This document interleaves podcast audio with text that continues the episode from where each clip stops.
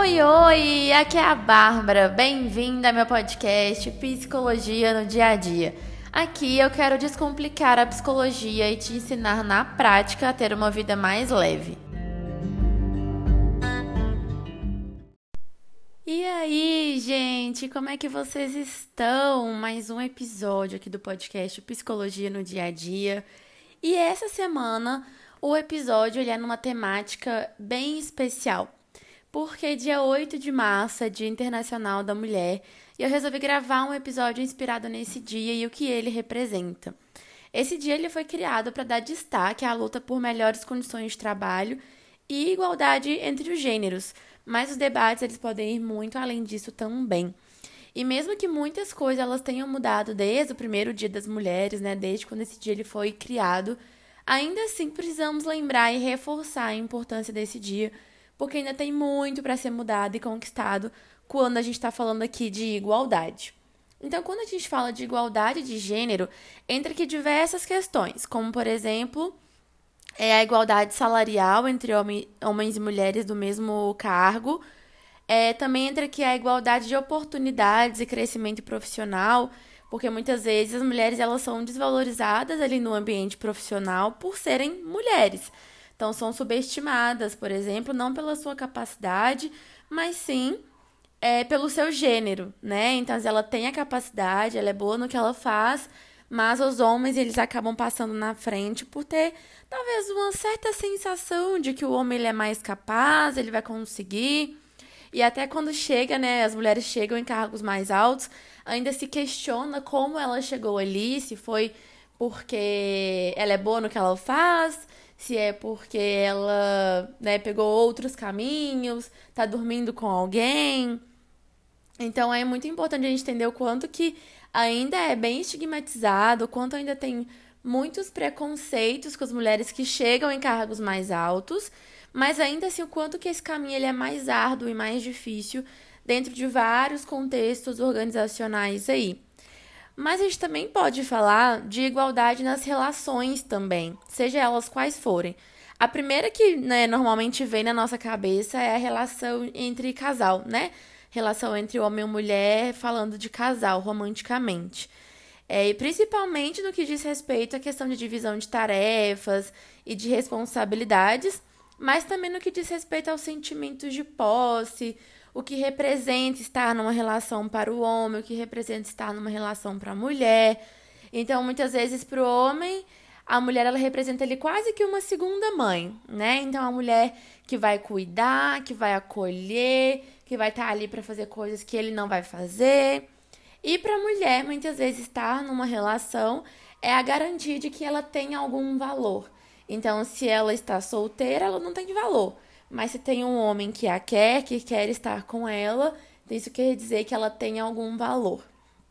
Então são visões bem. Se eu for tentar pensar na melhor palavra, é uma, é, é uma forma de estar na relação que não é saudável para nenhum dos lados, mas principalmente para a mulher, que talvez é, é a pessoa que mais perde numa relação assim. A gente vai falar um pouquinho sobre isso no episódio hoje. E entre tantas discussões importantes, né? A gente poderia ter um podcast com vários episódios sobre esse assunto, trazendo esses debates. Mas nesse episódio hoje eu quero focar em dois deles. O primeiro é a dupla jornada de trabalho. Então, tanto o trabalho que a pessoa tem de fora, mas também os cuidados da casa, dos filhos. Então, que ela acaba cuidando ali, né, por duas pessoas. E também quero falar sobre a questão da autoestima masculina e da autoestima feminina. Então, quanto que tem uma diferença entre um ou outro. Então, começando pela questão da dupla jornada de trabalho. Se a gente for pegar assim, historicamente, eram sempre aquela, era sempre aquela questão de que o homem sai para trabalhar, é o provedor, e a mulher é a pessoa que fica em casa cuidando da casa e dos filhos, certo? Bebi uma aguinha aqui. Mas quando a gente for pensar sobre esse modelo, que é um modelo do patriarcado, é um modelo muito tradicional, a gente consegue perceber que ele vem mudando. E já faz um tempo que as mulheres sim estão trabalhando, também são provedoras, elas também estão ali no mercado de trabalho. Mas ainda assim, ainda que esse direito ele tenha sido conquistado, a mulher ela poder trabalhar, que até ah, historicamente isso já foi algo proibido, ainda assim a mulher ela tem um outro trabalho desde sempre, que são os seus trabalhos em casa, seja cuidando da própria casa, seja cuidando da família. Só que esse trabalho ele não é um trabalho comumente remunerado. Então ele acaba sendo visto como um trabalho de pouco valor e nem é muitas vezes considerado como um trabalho e mais como uma obrigação da mulher.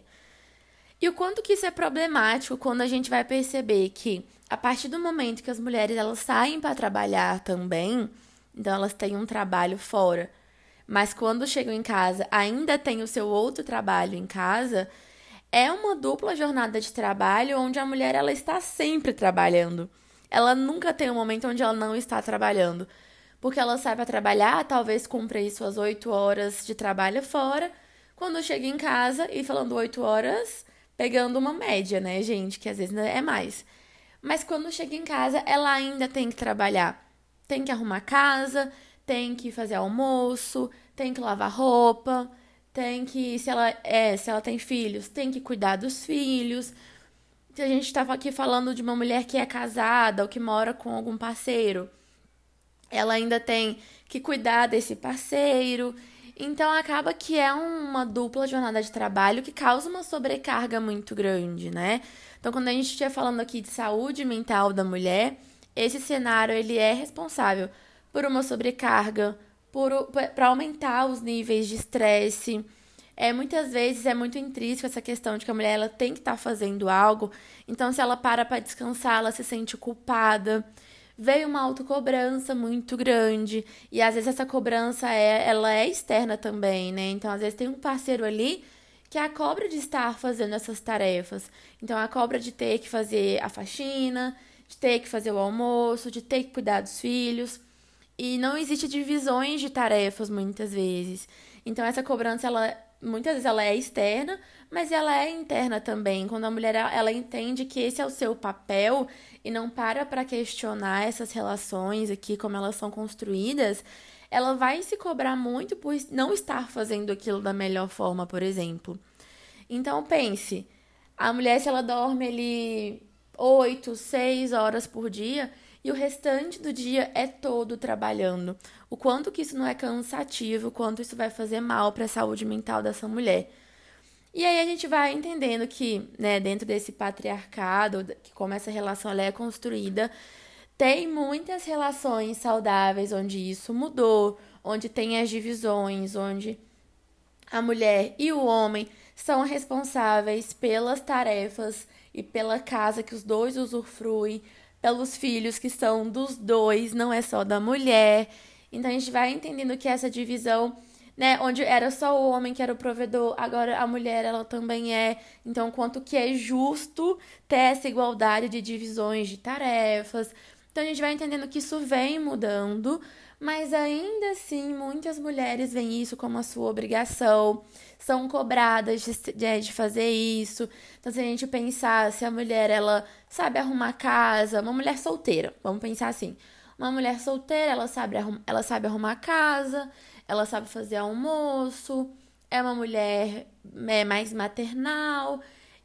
As pessoas ao redor elas vão elogiar essa mulher por essas características. Então, dizendo coisas, por exemplo, ah, agora você pode casar, é, que sorte do homem que estiver com você. Como se isso bastasse numa relação. Como se fosse isso que fizesse a mulher ela ter valor dentro de uma relação. E não é bem assim, né? Tem um monte de outras coisas pelas quais a mulher ela precisa ser sim valorizada dentro de uma relação. Pelo seu jeito de ser, por exemplo, é o mínimo dela ser valorizada por isso. Então, quando a pessoa é valorizada, né? Quando a mulher é valorizada pelos seus dotes, digamos assim, tem algo de errado aí. Mas às vezes a gente cresce tanto escutando isso que a gente acredita que é só assim que a gente vai ter alguém do nosso lado, é só assim que a gente vai ser uma boa esposa, uma boa parceira, e é isso que vai fazer um homem estar ao nosso lado, é isso que vai garantir, né, que o homem esteja ali ao nosso lado. Enfim, isso vai até entrar um pouquinho na discussão da autoestima masculina e da autoestima feminina. Mas ainda falando sobre essa dupla jornada, a gente vai entendendo historicamente como que isso é construído. Mas o quanto vem mudando, mas o quanto ainda precisa mudar também, né? Se você é uma mulher casada ou se você mora junto do seu namorado, talvez você já vá percebendo que isso acontece, às vezes de forma bem sutil, ou não, se não acontece, que ótimo, quer dizer que vocês têm uma relação aí que está mais perto de ser uma relação saudável. Mas talvez você vá percebendo, às vezes você nem mora com o seu parceiro, mas você percebe que às vezes se um vai para casa do outro, é, ou até percebendo como é que a família dele se organiza, se é mais as mulheres da casa dele que sempre cumprem essas tarefas, ou se ele também como filho, é, ou como irmão, seja lá qual for o parentesco, ele também contribui nessas tarefas. São sinais para a gente prestar atenção. E não que essas coisas não podem ser mudadas, como elas podem, elas devem ser mudadas, mas mais para a gente estar tá atenta como que isso vai se organizando e como que às vezes ter essa dupla jornada de trabalho é muito desgastante para a mulher e para sua saúde mental e às vezes até física também, né? Dependendo do trabalho que ela também tem fora, é um desgaste também físico muito grande. E essa aí você pode até é, me questionar e eu me englobo nisso também, né? Ah, mas uma mulher que mora sozinha, ela tem que fazer tudo isso. Ela tem que trabalhar e ela também tem os seus cuidados com casa. Se ela tem filho, ela também tem os cuidados com filho. Mas ainda assim, quanto mais pessoas tem nessa família, mais trabalho ela tem. Se ela tem um parceiro que também usufrui desse espaço, também é pai desses filhos, por que não dividir? Porque tem mais uma pessoa ali, mais um adulto que ela também vai ter que exercer esse papel de cuidado, seja um cuidado no sentido emocional, de acolhimento, seja no sentido de mais uma pessoa sujando a casa para ela ter que limpar, mais uma pessoa que ela vai ter que cozinhar mais, seja qual o sentido for. É diferente quando tem mais. Quando, e aí vamos pegar até de pessoas sem filhos. Se tem uma pessoa, sem duas pessoas, o, tra o trabalho ele dobra um pouco. Então é importante a gente entender também essa relação, tá bom? É, e agora falando na questão da autoestima, da autoestima masculina e da autoestima feminina.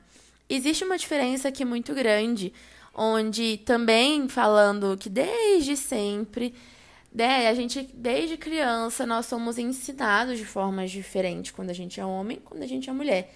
A expectativa sobre o homem, sobre a mulher, elas são diferentes. O que é ensinado é diferente. Como é ensinado é diferente simplesmente por uma questão de gênero que é diferente. Mas ainda assim, por essas diferenças, a construção de autoestima masculina e feminina, ela acaba também sendo diferente. Então, se a gente for pensar numa mulher, na sua autoestima, muitas vezes, e aqui eu vou falar até dentro de uma relação mesmo, tá? Muitas vezes tem uma sensação de não ser o suficiente, é, ela tem que aceitar o mínimo de um homem, porque senão nenhum homem vai querer estar perto dela. É, ter que dar tudo de si no seu trabalho ou nas suas relações para ela ter algum tipo de valor. Como até cheguei a falar, né? Ela tem estar numa relação é o que garante o seu valor, porque se ela não está numa relação é como se ela tivesse fracassado ali na vida. Então, como que a autoestima ela vai sendo construída, né, para acabar criando-se tudo isso dentro ali da mulher, né? Dentro da sua mentalidade, dentro da mentalidade da mulher. Desde novinhos, os homens eles têm ali várias pessoas cuidando deles, no sentido até de uma cobrança de autonomia que é diferente para as mulheres e para os homens. Tanto uma questão de uma maturação é, biológica que existe entre homem e mulher, mas também uma maturação que é muito social o quanto se exige mais das mulheres mais cedo, que a mulher tem que ser responsável, a mulher ela tem que saber fazer as coisas de casa, a mulher ela tem que aprender a cozinhar, a mulher ela tem que aprender a passar roupa, a mulher tem que um monte de coisa, enquanto os homens, ele crianças, adolescentes, estão preocupados em brincar, em sair com os amigos e não tem tanta essa expectativa de que aprendam tantas coisas cedo. Então, até por isso, acaba que essa maturação ela vem um pouquinho mais tarde para eles, porque a cobrança, a expectativa, ela também é menor do que em relação às mulheres. E aí, tô dizendo isso por quê? Porque cria-se muita expectativa em cima das mulheres sobre tudo que elas têm que ser. Porque se não for assim, elas não vão ter um parceiro. Se não for assim, elas não vão ser felizes, porque se você não tem um parceiro, você não é feliz. Tudo vai seguindo essa lógica que coloca a mulher num papel de submissão em relação ao homem. Então, ela precisa ter um homem para se sentir satisfeita, ela precisa ter um homem para ela ter valor, ela precisa ter um homem para se sentir amada, ela precisa ter um ela precisa ter um homem para ela ser uma mulher de verdade. O quanto isso acaba sendo muito problemático. E uma mulher que vai desenvolvendo uma autoestima mais baixa, ela realmente incorpora esse papel, né? Então, para eu me sentir melhor comigo mesma, eu preciso estar no relacionamento. Mas dentro dessa lógica, acaba que qualquer tipo de relação acaba servindo, porque não se questiona a qualidade desse relacionamento, quão saudável ele é, e sim se ele existe ou não na vida dessa mulher. Então a gente vai vendo que muitas mulheres vão se colocando em relações que não são saudáveis simplesmente porque elas precisam estar numa relação. Porque que às vezes também é muito difícil sair de uma relação, mesmo a pessoa enxergando que aquela relação não é boa para ela, não faz bem para ela. Por quê? Não estar no relacionamento vem essa sensação de um fracasso. Não fui boa o suficiente, não consegui dar conta dessa relação. Tudo por conta de uma autoestima baixa. E aí, se a gente for falar até. Eu falei muito dessa questão de relação, né, entre homem e mulher, ainda focando nessa questão heteronormativa mesmo. Mas a gente foi pensar até na questão do trabalho. Dentro do, do ambiente de trabalho, um homem, o caminho do homem de crescimento para ele ali é um pouquinho mais brando do que para a mulher, onde o homem ele é valorizado pelo pouco que ele faz, enquanto a mulher para ela ser valorizada ela tem que fazer muito, muito mais do que o homem faz para ser valorizada na mesma proporção que ele é. Eu falei até de um ambiente assim de trabalho, mas acabei de pensar em outro exemplo que é muito comum também de acontecer.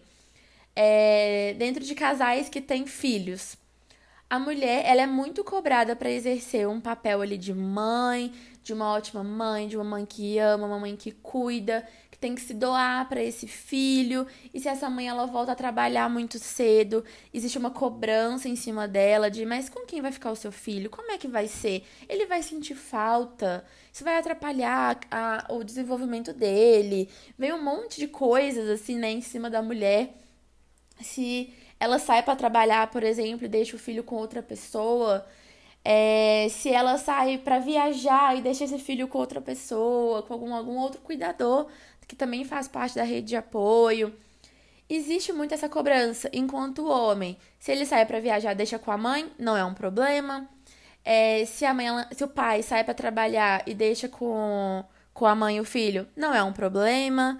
Mas se a mãe sai para viajar e deixa com o pai, se torna um problema. Será que esse pai ele vai conseguir cumprir? Será que ele vai conseguir cuidar? E, gente, ele também procriou, né? Ele também procriou aquela criança.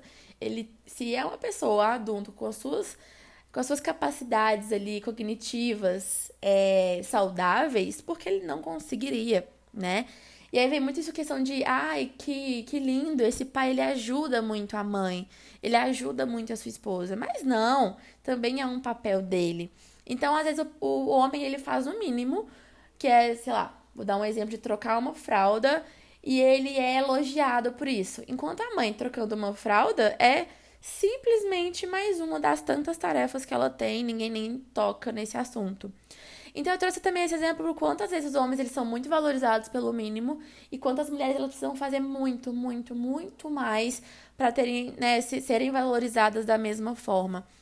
Então, tá longe de existir uma igualdade de fato nisso, e muito disso é nessa questão de uma autoestima, né? Então, pensando na saúde mental da mulher, Desenvolver uma baixa autoestima por conta dessa desigualdade vai trazer aqui uma autocrítica muito grande. Então, ela tá sempre se cobrando também, né? Sempre se criticando de não fui boa o suficiente, devia ter feito mais.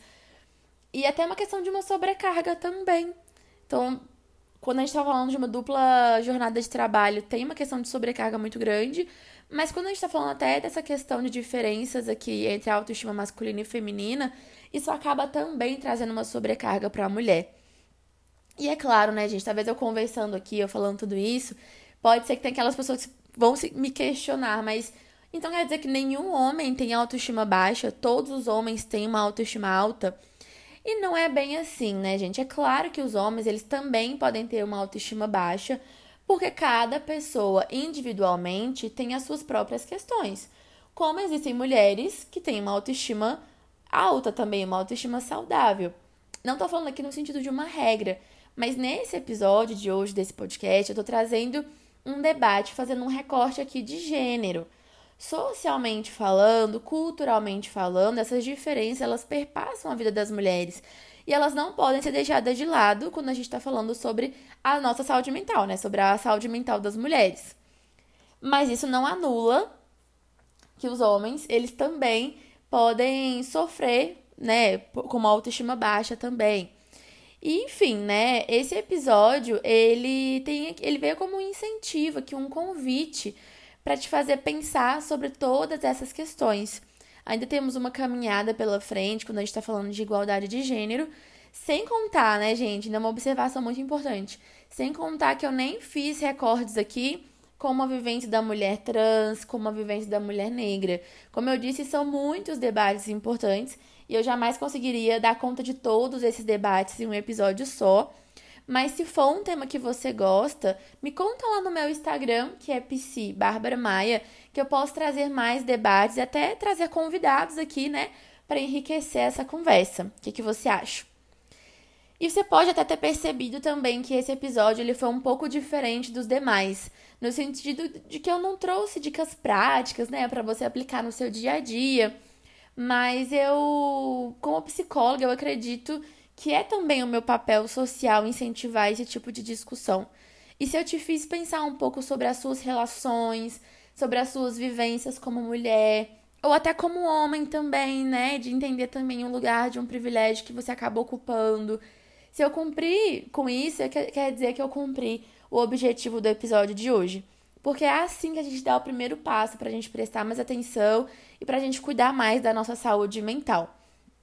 E é claro que os transtornos mentais, eles não escolhem gênero, até porque eles são multifatoriais, né?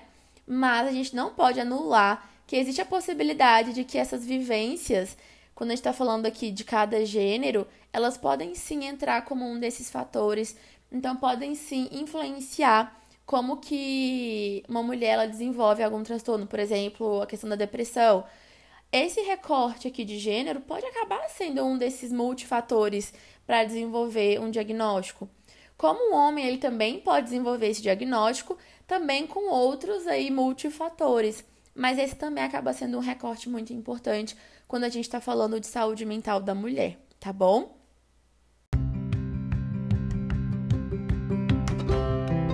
Ufa, bastante coisa para pensar, né? Então, para você não precisar ficar aí pensando sozinha, já corre lá no meu último post no Instagram e me diz o que você achou desse episódio, que tipo de insights você teve por aí. Além disso, envie esse episódio para uma amiga para levar esse debate até mais pessoas. Um beijo e eu te vejo no próximo episódio.